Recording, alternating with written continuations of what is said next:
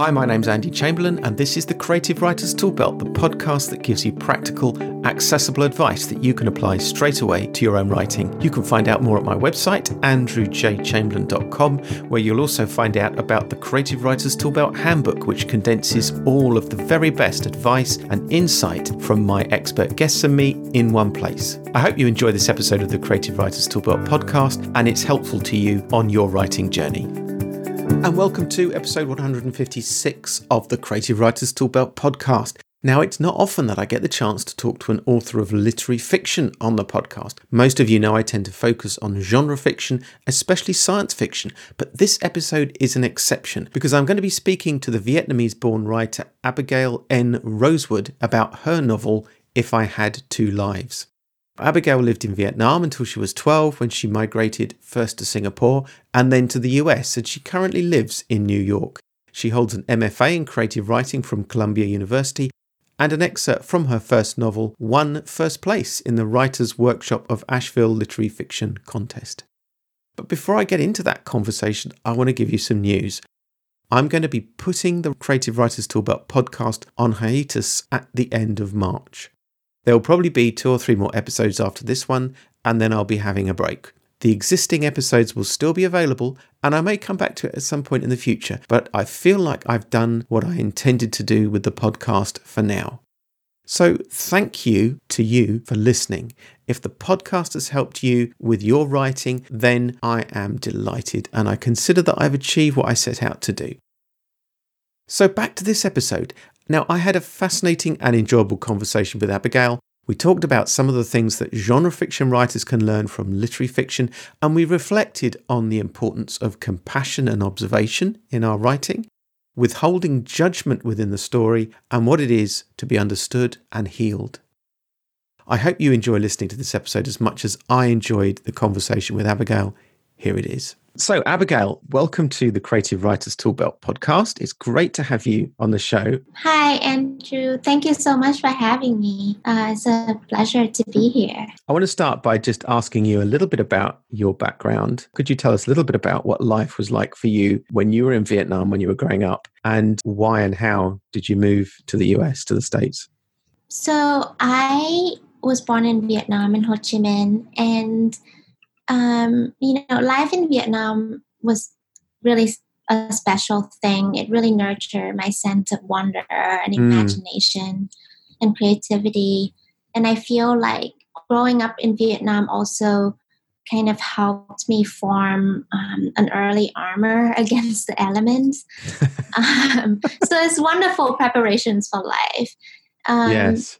Yeah. And so uh, I spent you know, I spent, I lived in District 2, which is at the time was still kind of in a rural area. And so I spent a lot of time um, outdoors, you know, chasing cows and stuff like that. Sure. um, so a lot of time in nature. And then after I left Vietnam, um, I moved to Singapore. And then from there, I moved to the US. Okay. So I I haven't really lived anywhere for longer than five years, um, beside Vietnam. After right. having left Vietnam, I, I moved a lot. Okay, okay. So yeah. so you're now based in the states. How long how long have you been in the United States then? So I have been I've been in the US for probably um, 16, 16 years or maybe longer. Okay. Okay. Um, but I've been in I'm currently in New York and I've been in New York for about maybe oh maybe it's coming up on six years now. So New York okay. is actually the longest place I've lived, yeah. a state I've lived in. Sure. Yeah. Okay. Um, now you're the author of a novel called "If I Had Two Lives." So I wondered if you could tell us a little bit about the novel and why you chose that particular title for it. Sure. Um, so uh, the book follows um, a young Vietnamese girl um, who grew up in a military camp in the 1990s, Vietnam. Mm, mm. Um, and it, it's a very isolated environment. So it follows her um, time there and then all the way up until she moves to the United States. Um, mm. And um, she continues to search for people who remind her of her childhood. Mm. Um, Yeah, and so why did I choose that title? So it wasn't my uh, it wasn't my first title. Um, okay. It was I. Uh, so my first title was rejected by the publisher, and then after that, I kept sending in like a list of titles that kept getting rejected, and then uh, so finally, you know, um, um, I kind of suggested this one. I picked it out from one of the the dialogue um, mm, mm. in the story. And I also feel like, you know, when people say, if I had two lives, it really sounds like a beginning of a wish. And I, yes, yes. I, I really wanted the book to have that wishful effect, like, um, but at the same time, um, highlights the, the, the fact that, you know, many of the characters in the book um, do have two lives. Yes, yeah, they do. So in your book, there's the, there's a number of characters, and a lot of the story seems to be an exploration of the distance between people, and certainly at the start between the narrator and her mother. And it's very clear the way you describe that relationship from the very beginning, from the very first moment it's presented. There's a distance between them. So you've got this distance between the narrator as a as a little girl and her mother, and then the narrator and and her her friend who's a soldier, and then between her and Lila and John, and, and all of these different characters, there's this this this distance between them. Would would you agree that, that that's something that you've done with this work? Yeah, I think that's a really great observation. Um, I think part of that is so the her first most important relationship is her mother, mm. and I think that really um, uh, really it it informs the other relationship because it's the first one she is taught. And so she is t- because her mother is this larger than life kind of character. Mm. and so there there there is an, uh, an an impossibility of reaching that figure um, from the narrator perspective. Yes. And so that yes. The, their distance is really vast. But then also i feel like there's you know the distance that each character have from themselves is also vast. Like the narrator doesn't really know who she is. Mm. and so you know when she falls in love with lila um, even though she thinks that she falls in love but then eventually she realizes that she doesn't really know lila despite you know loving her and so mm, mm. um so there is a there i feel like what i what i try to do is that i try to have there is love between all those all those pairs that you have named mm. but but it's just love is just not quite enough to bridge the distances mm. and mm. it thinking about it now it's it almost seems as if the the dysfunction between that that that narrator as a little girl and her mother, the problems, the the the distance between that relationship, then uh, I can ex- we can expect a child not to have that level of self awareness, but it is that character as she grows up, she she hasn't learned, or the, the the problems that's been caused to her means that she doesn't have the self awareness to try and understand who she is, and therefore yes. to understand how she truly feels about the people around her. Yes, absolutely. And I think um I think there I think um there are really good fiction that have really self-aware characters, but I am really more interested in extremely flawed characters and mm. the more mm. the more flaws they have typically because they are not so self-aware mm. um, i think well, there's certainly think? got a there's certainly few of them in this book, isn't there? I mean, they're they're a they're a they're a pretty damaged crowd. Um, but then, but uh, I mean, it, it uh, people would need to read the book to to understand the kind of subtleties and, and nuances of that. But I wondered if we could just explore the kind of the the creative art and the, the actual creative techniques that you've used there. I mean, perhaps you could tell us just perhaps one or two things one or two techniques or devices or, or approaches that you've used to keep that distance between people or to demonstrate the distance between the characters? Um, I think I think one of the ways that I do that is I understand my characters very well.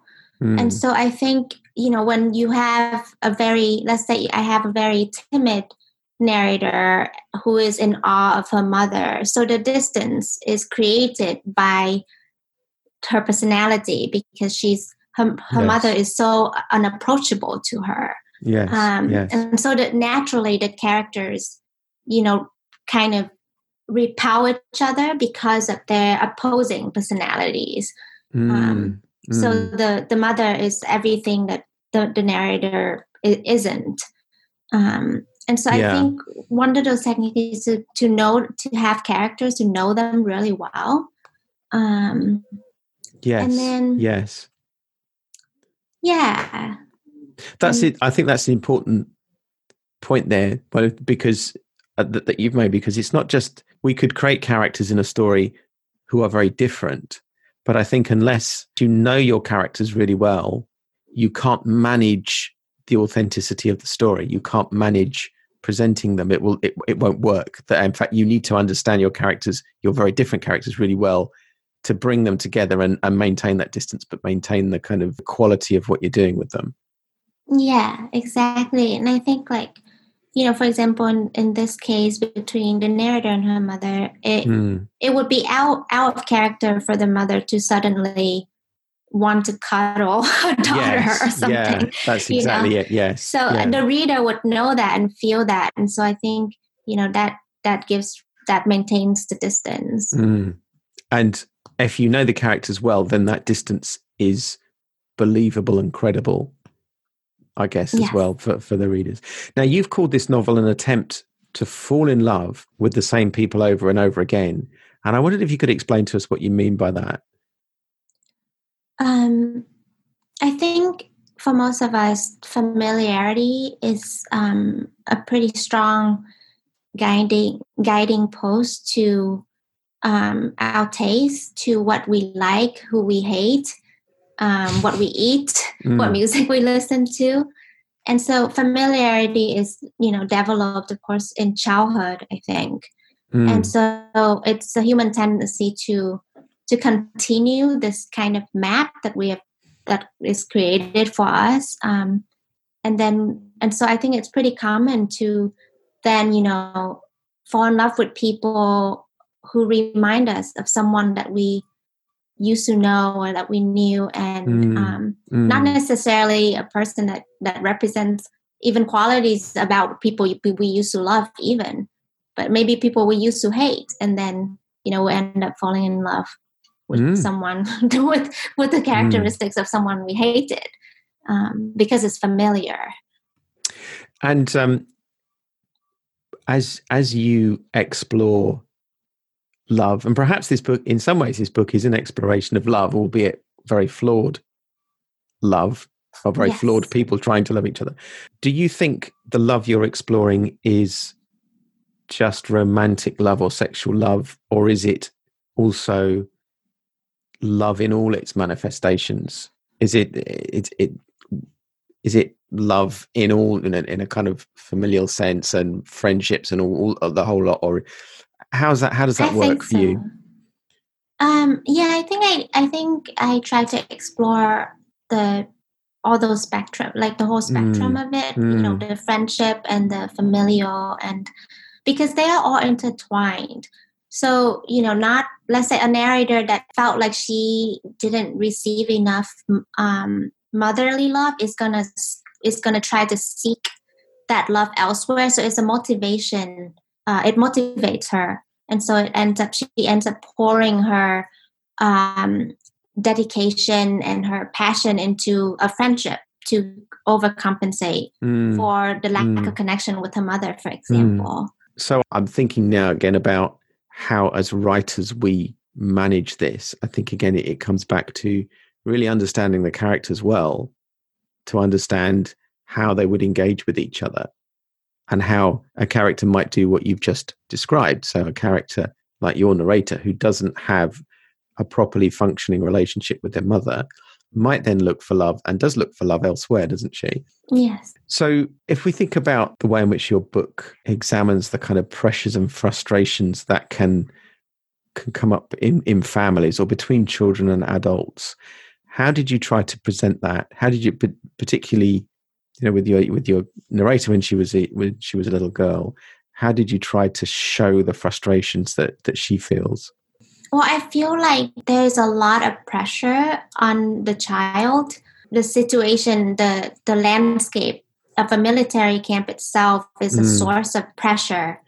Um, you know, for uh, in a in an environment that is mostly male, and yes, um, yes. So I think that creates a kind of really uh, interesting space for for a girl coming of age. Uh, not necessarily conducive um, or healthy.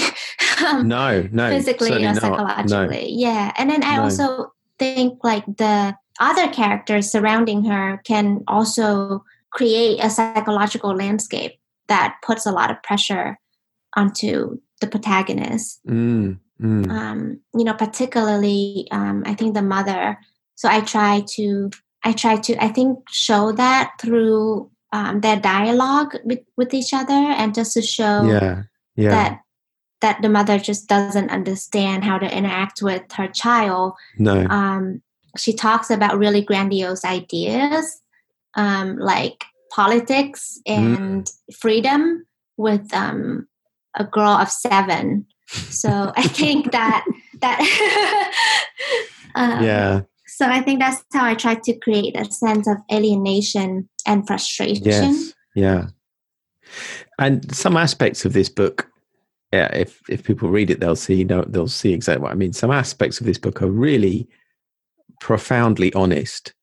Uh, so there's oh, there's a lot of observations in it that are quite subtle, but they're very authentic. It's not quite blunt and brutal, but it is very it's very honest about the human condition and about the way people are. So how did you go about arriving at that place where you could describe with that kind of honesty how people are, how people think, what they do, that kind of stuff? So actually one of my favorite thing about comedians is the fact that they some i feel like jo- their jokes are not um, a lot of times jokes are just really honest honest truth mm, and mm. and the more honest a comedian is the more surprised the audience feel because they don't expect that kind of honesty so publicly no. No. Um, because uh, the truth can be very humiliating and shameful to admit to and i think it's so it works the same i think i try to do the same thing in writing is to be as emotionally honest as possible. Mm-hmm. I think it's the mm-hmm. only way to create um, good art. And I try to be also really compassionate. Mm. I don't judge my characters. I I allow them room to make many mistakes. Um, and I try to understand their motivation for their actions. Mm. Mm. Um, so yeah, withholding judgment, I think, is important. That's an interesting point. We actually we may we may come back to that, but I wondered if you had to just within yourself almost approach this with a kind of sense of being disciplined about relentlessly coming back to honesty and relentlessly coming back to what would really happen how do people really feel what do they really do and what do they really think was there was there a sense in which you had to kind of keep coming back to that degree of honesty with the work? I think so. Um, mm. Like, I don't think everyone, or I don't think all readers appreciate that kind of degree of like honesty, maybe because mm. maybe because it's too cutting. Mm. Um, hmm. but but you know, I think I think you ha- I have to write what I love to read and that's yes, what I love yeah. from other authors is when yes, yeah. it's searing, you know, when when it's almost painful to confront like the the emotional honesty in their mm. work and i try mm. to hmm. do the same mm. perhaps for some people that is not what they want in what they read and i can understand that but perhaps for others other people are quite attracted to the the relentless honesty of it to the, yeah. they, they they like the fact that it is actually but but it is honest but as you say you're not judging your characters. You're not condemning them. You you present how they behave what they do what they say. Um, there is a certain amount of stepping back from them that you do isn't it i think? I mean some of your characters do terrible things. Um, yes. some of them some and and and more more generally they nearly all do stupid things or unwise things let's say. Yes. um, but you uh, perhaps this is where that compassion that you mentioned comes in in that you don't judge them but you present them in an honest and perhaps compassionate way. And perhaps that is the way in which we can best see how people really are.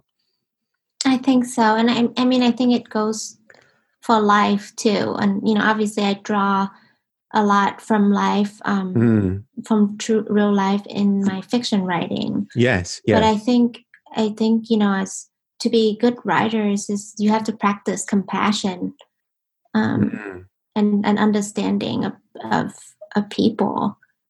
Um, so that's that's interesting. So would you would you say then that um, as writers, whilst we do have to have a kind of acuteness of observation, we do need to be very perceptive and take note of what's happening. That actually that's only half the story, or that's a part of the story, and the other part is that actually we do have to have a sense of compassion for the story we're telling over the people in it. Yes, exactly. Because I think once you condemn somebody, like if you just say, "Oh, this person is evil," well, then then the story is kind of over. yeah, um, yeah. You've passed judgment already. So I think, yeah, uh, I think, um, I think like what I I try to do is to always complicate my characters. Yeah. Um, in a yeah. way that that hopefully the readers can't say one way or the other. That's also an interesting observation there that I perhaps perhaps we'll just explore a little bit that actually passing judgment on your characters finishes the story. Yes. I think I understand what you're saying and I think you're right, but it, I wondered if you could just expand on that a little bit. Sure. Literature is about presenting the complexity of life and of mm. moments and of mm. people. Mm. I think, you know, an entirely good character is not an interesting character, and an entirely right. bad character, villain, is also not that interesting. I think it, I think what what is provocative is to to try to get readers to empathize with a character that that maybe commit horrible crimes mm. and and vice versa. I think just the goal is just to complicate. And I think we are all complicated people yes, as well. yeah, yeah, yeah. Uh, and not not wholly good or wholly evil, perhaps. No. Yeah, and I, I I really enjoy intensity uh, in other people's work, and so I also try to try to incorporate that. Yeah, yeah. Yeah. And as a as a complement to that, there this book is full of very physical description, a lot of sensory description. So there are lots of there are colors and there are smells, there are tastes, and there is intimacy, and some of it is sexual and some of it is not. And there's and you know people get hurt and there's injury and there's blood and there's all there's a there's a lot of sensory stuff going on. Um, so how do you use how do you use that that range the range of senses and how how do you present sensory experiences and what are you trying to do in your story when you do present them? Yeah, so I once had a writing class where um, the teacher taught us that when you're introducing a new character, let's say a, a new character enters the scene, and if you want the reader to notice and to remember this character, then uh, then you should try to satisfy the readers as many senses as possible um, by you know including the autosensory um, like colors smells phys- physical senses mm. things mm. that you mentioned mm. um, and so i really i really uh, i thought it was really good advice i try to um, and i think this is the same i try to not hold back when it comes to including like very intense colors or smells or intimacy. Mm. Mm. Yeah. Mm. And intimacy of, of all kinds, really. I mean, we'll kind of explore one or two aspects of that, I think, in a moment. But if we, like the first half of your book, the narrator is as we said, is a young girl. Now you've had to create the world that she interacts with, but she also has her own private world, a child's private world. So how do you create how did you create that world and how did you give your character a little bit of agency in what she does, but and also create that world that, that she lives in in her mind? I don't know what you were like as a child, but I feel like children have very private worlds and it mm. actually takes a lot of interest and patience from adults to access that world. Um, you have to really want to know what that world is and for them yes. to open up. Yeah. Um, yeah. But naturally, I think because of their imagination, um, they have very, maybe multiple private worlds. Um, mm-hmm. Or I, I've heard when people say, you know, writing from a child point of view um, might like is it more difficult and i actually think in terms of agency i think a child point of view actually does not limit what they can do at all i feel like it actually is easier to give a child character more agency because their imagination can go anywhere okay. and yeah. it introduces um, kind of an inherent tension into into the story because there's an inherent danger in being a little girl and mm-hmm. and i also think that children have kind of the freedom to wander and a child can go unnoticed in a lot of spaces um, just because physically they're small that yes. they can they yeah, can you yeah. know hide in corners and watch things unfold that they may not you know that an adult may not get away with mm. I, w- I was wondering as well whether you thought back to your own childhood and how you were as a child and tried to observe from the distance of where you are now what it was like for you when you were a younger child and and then and then apply that experience to the character?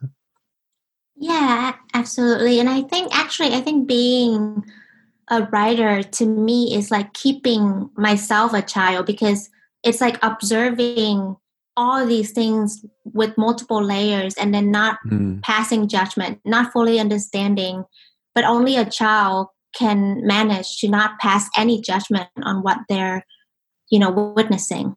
Mm. and so i feel like as a writer i really try to uh, maintain that childlike perspective uh, or observation. That's interesting. So children and therefore child characters tend not to judge what's happening. They tend to experience it and deal with it simply as a child without trying to kind of overlay too much moral judgment on what's going on yeah, I think so. I don't think that the moral compass is fully developed yet. Yes. Yeah. Mm. Okay. Now, one of the relationships which really struck me and I thought was very interesting and interestingly portrayed in the book, your young narrator, and I, I, I don't know how old she is in that earlier part of the book, but she might be, I don't know, about 10, 11 or, or perhaps even younger than that. But she has a, she has a friendship with one of the soldiers in the camp, develops. And I'm really fascinated by this friendship because it is, at one level, extremely unlikely. He is assigned to look after her mother and her, but he is just one of the guys. He is a soldier. Um, she is a little girl. There are so many reasons why they should not get on, but actually, the sense I get is that actually he's extremely fond of her. Yes. And I wonder if you could just ex- just kind of unpack how you perceived that relationship and how you presented it. What are the things that you did to present that relationship to us? Yeah, um, so that's actually one of my favorite relationships in the book as well, and and the reason is is the maybe it's the only one that's completely free of manipulation and trauma. Mm. Um, mm. I think it the narrator is bonded to all the all of the other characters in the book through pain and trauma. Mm. But with the soldier, it's just a pure friendship. Um, so the relationship started out primarily practical, you know, as protection, like you said, and he's kind of her teacher and protector. Um, and I, I was aware of like, you know, the possible, you know, perhaps sexual tension mm-hmm. that a girl at, at a young age might might have with um, a young man. So I think I try to portray that or handle that as de- delicately as possible. Mm. but Mm. also maintain the innocence and beauty of their friendship. Um, Yes. And I think that is, for me, that was one of the really interesting things in this in this book because for for, for those who haven't read it, there is a I mean, this is a slight spoiler alert. I'm going to do it anyway. There's a scene where she she goes to his room. I think he's he's he's sat he's watching the football or something, isn't he? He's just sat in his room. He's watching the football. He's on his bed watching the telly, just like some you know, just he's just being a bloke. Um, yes. and she at this she I don't know how how old would she would the character be at that point? At this point, I think she's like about nine. So Or- she's about yeah nine, Yeah. so nine years old, um, and she wants to go and spend some time with him. And she lies on his bed, and sh he's there watching the football, and they have this really they have a very loving but quite carefully presented conversation. Um, yeah. and then in fact they both fall asleep and then she wakes up but actually there are so many potential dangers in the way that in that situation but it is presented very obviously by you i think in a very careful way so in fact wonderful it's lovely it's just a great friendship Oh, nothing you know nothing you. bad happens in it does it? and you, you clearly i mean you've, you've alluded to the or you've more, done more than alluded to the kind of potential sexual tension in this but you've taken this potentially very dangerous situation and presented it in a very innocent loving way now i don't know whether you agree with that that analysis of of it oh, yeah. I, I mean, I'll take it. okay yeah bank think- that that's fine no, I just I think I want to acknowledge that there there is going to be you know between um, unrelated two unrelated people, um, a young man and a girl, much younger. Uh, there's there's always going to be possible sexual tension, and I think Mm, you know a lot of the dangers in society is the fact that people refuse to acknowledge that, so it catches them at a surprise. mm, you know mm. and so that's that's when they you know that's when the danger is committed and the crime is committed is when because people refuse to acknowledge that but i think when i think in this case like there is that discomfort um and there and i think she does kind of feel that and he feels it too but Mm. it just goes unsaid um but they will they just continue to maintain enough distance to have to to have it still be innocent Mm. um and I think there are lots of there's lots of lessons there. I think for writers in approaching a challenging subject, a challenging scenario, but dealing with it sensitively. So if that happened in real life, I mean, at, at one level, we'd, we'd all say this is just a bad, you know, it's a bad bad idea. This guy is just for lots of reasons. But if it did happen, from my point of view, I'm thinking that the onus is squarely on that older guy to be really careful what he does and really careful what he says whilst acknowledging all the things that you've said the realities of the, the relationship that they have but that's some that's it's almost impossible i think in certainly in contemporary western life to explore Yes. that isn't it now? It's it's almost an impossible thing i think for people to do that. Yeah it's it's really difficult. I mean i, I you know with the the um political correctness and everything Mm, um that is you know under the kind of self-censorship that people go through now. Mm. which Um, which is which is necessary i think in in many ways. It's there is yes a absolutely. it's a kind of survival tactic now isn't it? Um, yes. Now, I, I kind of move on from that and, and compare and contrast that scene with with the one which is in the in the book, which is probably, I think, the most difficult scene and is almost like diametrically opposite to what we've just Mm. discussed. Because there is a scene in the book where another adult, another male adult, sexually abuses that girl, and that must have been an extremely difficult scene for you to write. I wonder if you could tell us a little bit about how you approached that and what you would what you were trying to ensure that you achieve in the way you wrote that scene.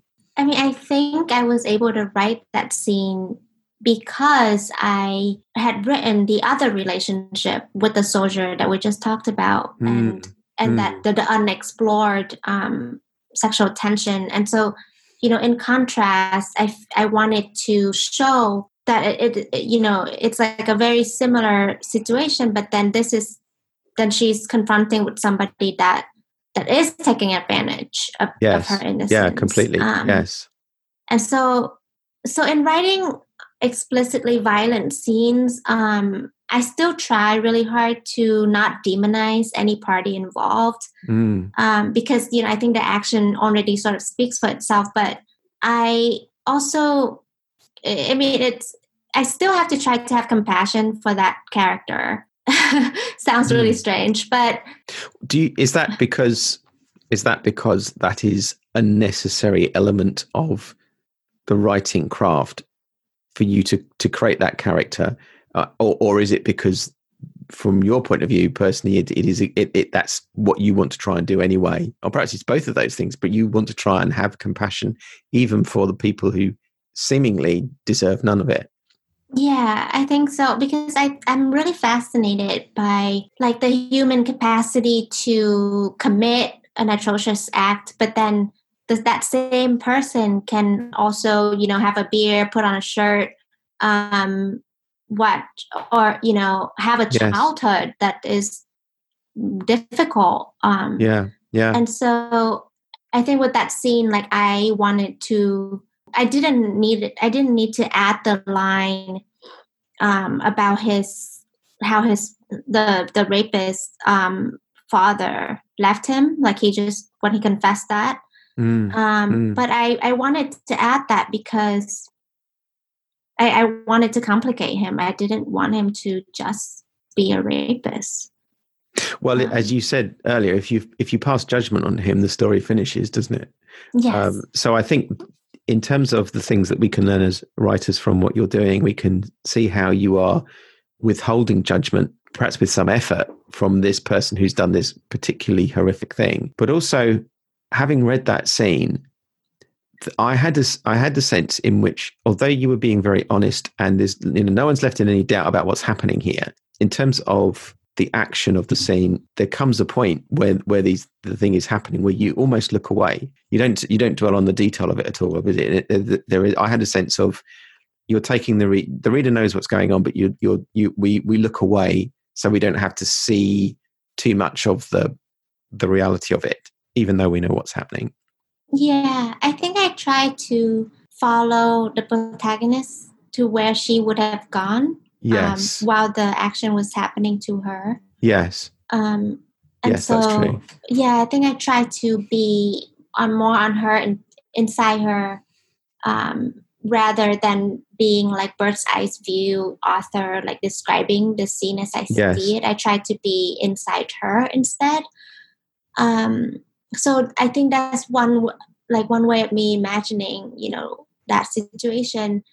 Um, but also, I think with violence, a lot of times, you know, depicted in fiction, I think we it's almost more effective if you don't give uh, like don't um, explicitly state everything Mm, because the imagination is much more like uh, just letting the readers imagine um, it for themselves mm. so just give enough to inspire those feelings and but i i don't think that yeah i don't think it's necessary to state everything outright No, no. It it sounds like a bit of classic showing not telling almost. Uh, um, yeah which is always great advice, I think, showing not telling, although it doesn't always apply 100% every time. But in this instance, yeah.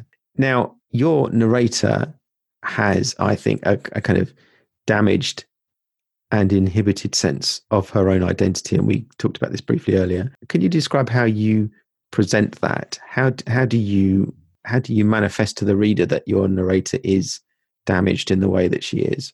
Well, I think that she is someone that floats between cultures and countries and Mm. languages um, and people, and so I think I think that sense of unanchoredness Mm, um, is how I try to present her.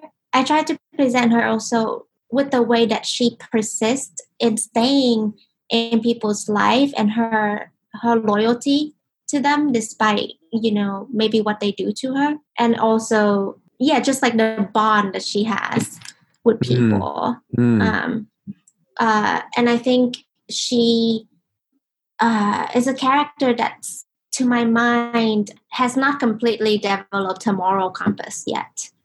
no, Um, no, no, Yeah. she hasn't. No. Yeah. So she Well, she, she does seem to drift around. She does kind of, I mean, all kinds of potentially moral or situations occur which require some moral judgment.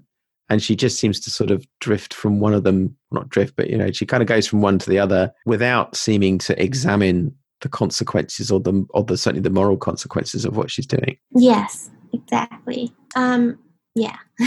Okay. And it seems to me as well that her most beneficial and helpful relationships are with older men, two particular older men. So when she's a child with this soldier, it's in some ways the best relationship she has. And then when she's older with her neighbor, and in fact, she has a really quite an extraordinarily well functioning, generous relationship with the, with her neighbor. So, were you at all aware of the, the the similarities between the soldier and the neighbor?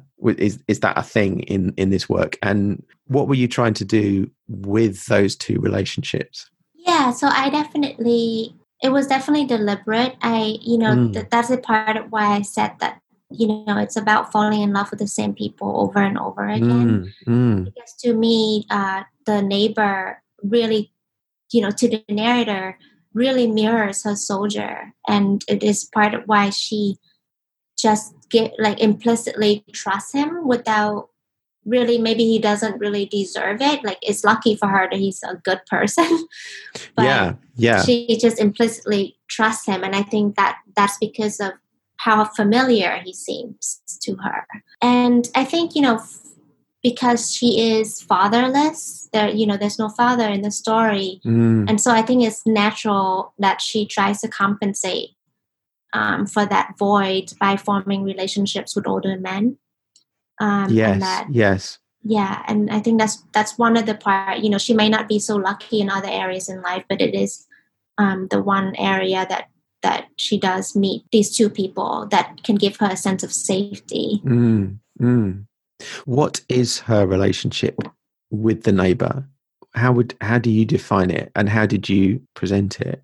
i would say that they're both immigrants both vietnamese immigrants Mm. and and so they are both kind of seeing in the other seeing their own past in the other so i think in the beginning they don't really see each other for who they really are you know like Yeah. he sees her as like some other girl that he was once that he did once loved and Mm, she sees him as a soldier and so i think that's how their relationship began and then they really got to know each other later Mm. on mm. That was because that was that was the relationship which I think probably of all of the relationships in the book, that was the one where I I kind of felt like if those two people had continued to live their lives, and what would that relationship have become? How how would that have developed? I, I don't know, obviously, but that that was it. Just interested me because it was because it wasn't a stereotypical relationship. It was actually subtle but honest and, and Um, complicated. Yeah, I you know I I I think in life a situation like that maybe like eventually a romance would develop. I don't know, but I think I'm more interested in unconventional relationship, Mm, um, Mm, and I'm interested in like unconventional relationship orientation. So mm, to where you know nothing is really traceable um, and and so that's why um, I I created that family dynamic at the end mm. and I I also feel like what she has to work with is like she has all these broken pieces and like all the, the debris Yeah, and so she has does. to build something out Yeah, I mean, it is a bit of a mess at the end, isn't it? Really? yeah, yeah. It, that's that's interesting because it it makes me think that if your protagonist and that neighbor had just kind of got together romantically, that in a sense would have been the end of the story. I think. Absolutely, I agree. I think you know. I think once you give people a solution, then yeah, that's that's the solution, Yeah, and then there's no more to explore. But it's like the potential of everything that's kind of that just left there for you to Mm, wonder mm. about is more interesting to me. yeah.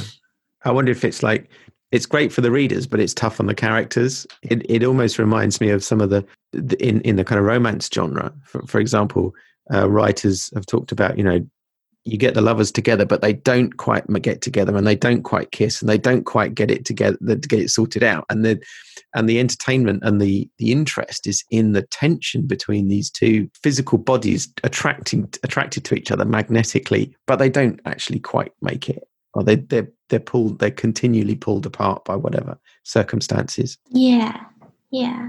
So although there's some pretty freaky and terrible things that go on in this this story, there's also a lot of kindness and respect, and so, and different kinds of love between characters. No, nowhere is that expressed overtly and explicitly. How did you show the kindness, respect, love that characters had for each other without ever saying it? Because I don't think you're doing this, but ever.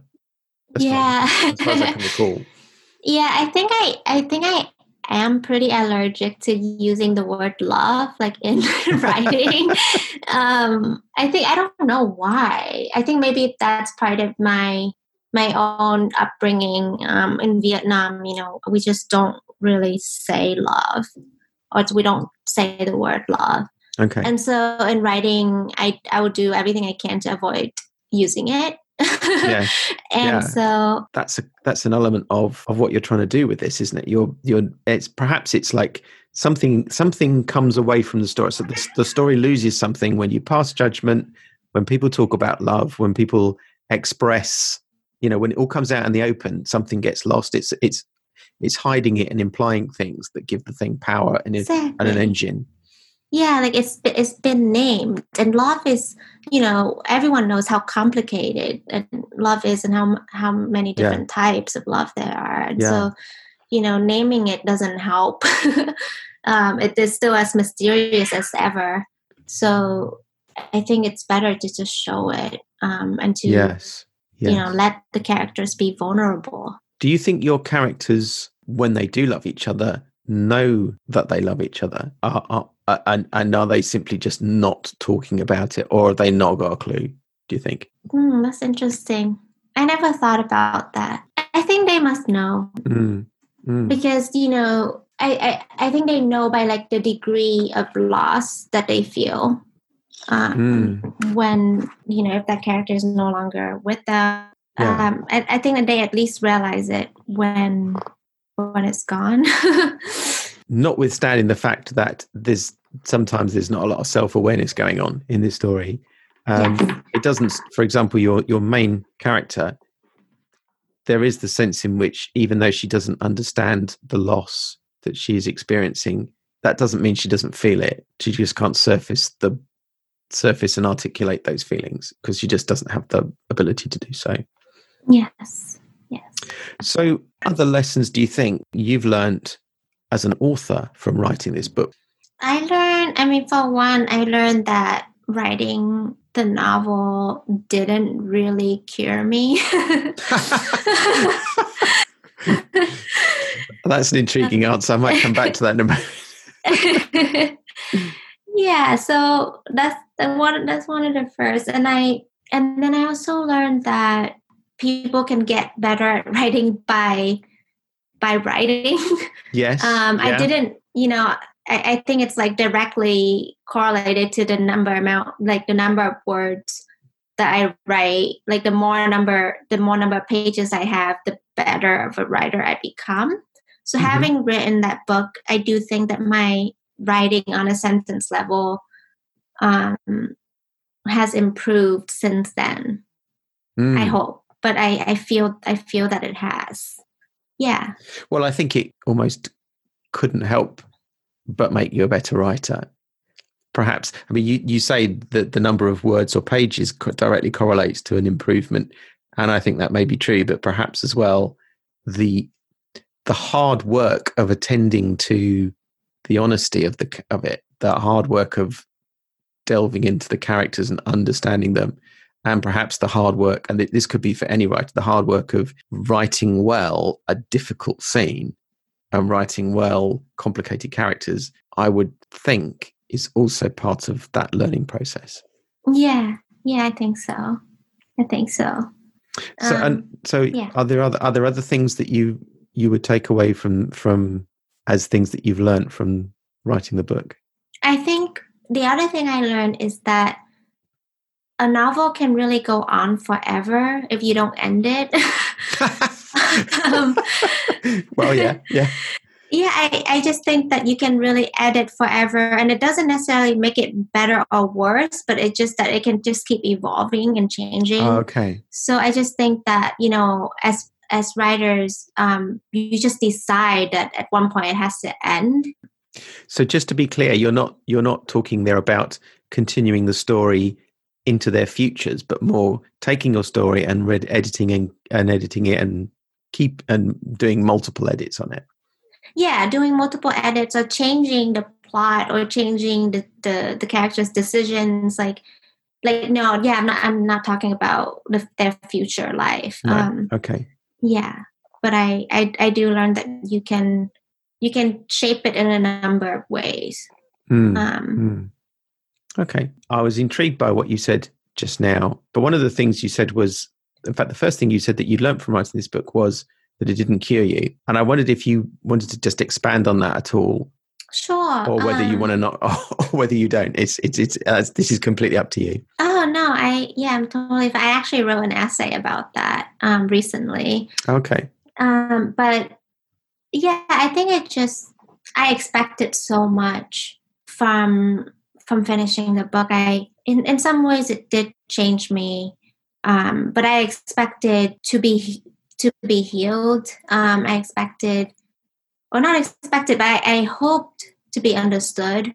Um, I hoped that it would reach people like yourself, you know, who really understood what I mm, mm. tried to go to. But also, I encounter resistance as well. And I think there's some really like kind of malicious desire that I didn't realize I even had was like. what, what was this malicious desire? I, I, I think like the desire to be loved by random strangers um, and like seeking just seeking that you know and and it's really not possible so yeah i think the the expectations are totally off the mark and I, I realized that now. Um, and I realized that it's not really about trying to cure myself, but I just have to, I have to, I just have to keep writing. Hmm. Well, there is a difference, I suppose, between successfully being understood, which is a which is a great thing in itself, and there's that, and then, but to be healed, to use the word that you use there, is is perhaps a different thing. Um, that actually to be understood is a, is a part goes part of the way to be healed or reconciled or whatever. But that is but they are different aren't they i suppose?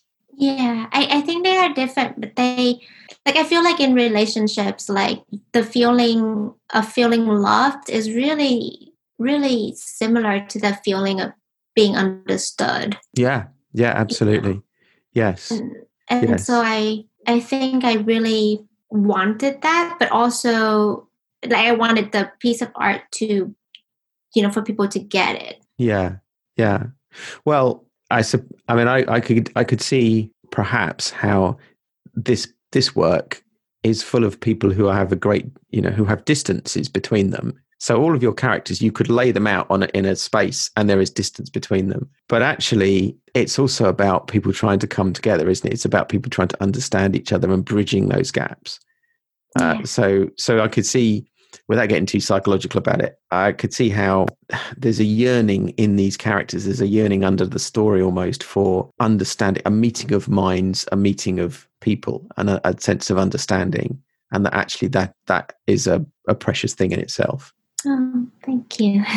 so um, we've obviously been analysing your book and, and picking at particular bits of it. But if we kind of stepped back for a moment and you think of yourself as as a writer and you're talking to other writers, I wondered if you could tell us what you think are the perhaps the main two or three bits of advice that you would give to writers, and perhaps especially writers who haven't thought about writing literary fiction or the kind of fiction, certainly the kind of fiction that you write.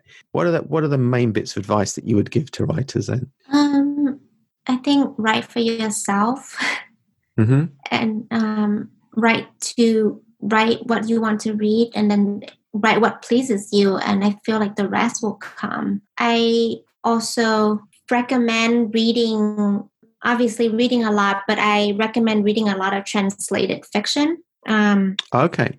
Especially from small indie presses, um, because usually translators are often poets. And so you can learn a lot from the way a poet composes a sentence. Mm. Um, mm. Uh, so, you know, literary fiction is uh, a lot of it is about the sound, the musicality of, of, of lines, each line. Mm. Um, maybe you know that's the. I think it that's maybe that's the one difference between genre and literary is the prior the prior uh, literary fiction prioritizes um, the sentence um, mm. over mm. plot, let's say, and so um, I think I learned a lot from reading, you know, translated fiction, like just international writers. Uh, and then I, I like to, I would recommend consuming a lot of art that is not in the mainstream or commercial, like, you know, watching a lot of art house films, for example, uh, because they're more surprising. Uh, and then if you, I think if you can, then you learn how to surprise the reader. Um, and I would say to go to the place where you feel the most pain because that's where your most compelling material is. Hmm. So that that requires a certain amount of bravery, doesn't it? Really? it's for for people to go to the place where they feel the most pain. That's quite a. I presume that's that. Therefore, is something that you've done with your work, is it? Yeah, I think. Well, I think I tried to. I mean, okay. at least I think I skirted the periphery of it. At least. Yeah. Yeah. Um, yeah. But you know, there's so many. There's so many facets of you know of a person's pain and trauma yes that that is going to take this is going to take more than just one novel. Oh yeah absolutely. Yeah. yeah. and maybe that's maybe that's aligned with and connected to the, the things we were talking about to do with truth and confronting truth and being authentic. Um, and even if it's difficult or odd or out of you know there may be taboos whatever that actually that quest for authenticity is is worth it. Yeah i think so so are you so what are you working on now are you are you working on another novel are you what else what else are you doing um yeah so i have just finished editing um my second novel oh, okay um and yeah so and then i'm working on like just like a couple essays here and there. Um, sure. I'm working on a short story. It's been not. It's been many years since I tried to write a short story. Mm. I actually find them really, really hard to write because um, I can't like finish stories in the short. Yeah. Mm. And so, yeah, so I'm working on that. So, just to finish, then, how can people find out more about your work? How remind us again the title of your book, and how do people find it? Um, so it's if I had two lives. Um, so in the U.S., you can find it at um, most bookstores um, mm. And Barnes and Noble, or indie bookstores, or Amazon. Sure. But yeah. in the UK, I know that it came out from Europa Editions UK as well. I think the best way to get it is through Amazon. I don't really know about yeah. the bookstores, like what the situation is over there. Um, I expect I expect if people are really interested, they could. I mean, certainly check out your local bookstore wherever you are in the world because it might be there. Um, yeah. And and I'm sure people could order it if they wanted to. If people don't want to go the kind of Amazon route for whatever reason, but obviously, yeah, exactly. Well. Great. Well, thank you very much for your time, Abbigail. It's been a real pleasure to talk to you. Thank you, Andrew. Okay. Bye bye, Abbigail. Bye. Bye. Thank you for listening to the Creative Writers Toolbelt podcast. If you want to find out more about the podcast or me, just go to my website. It's andrewjchamberlain.com.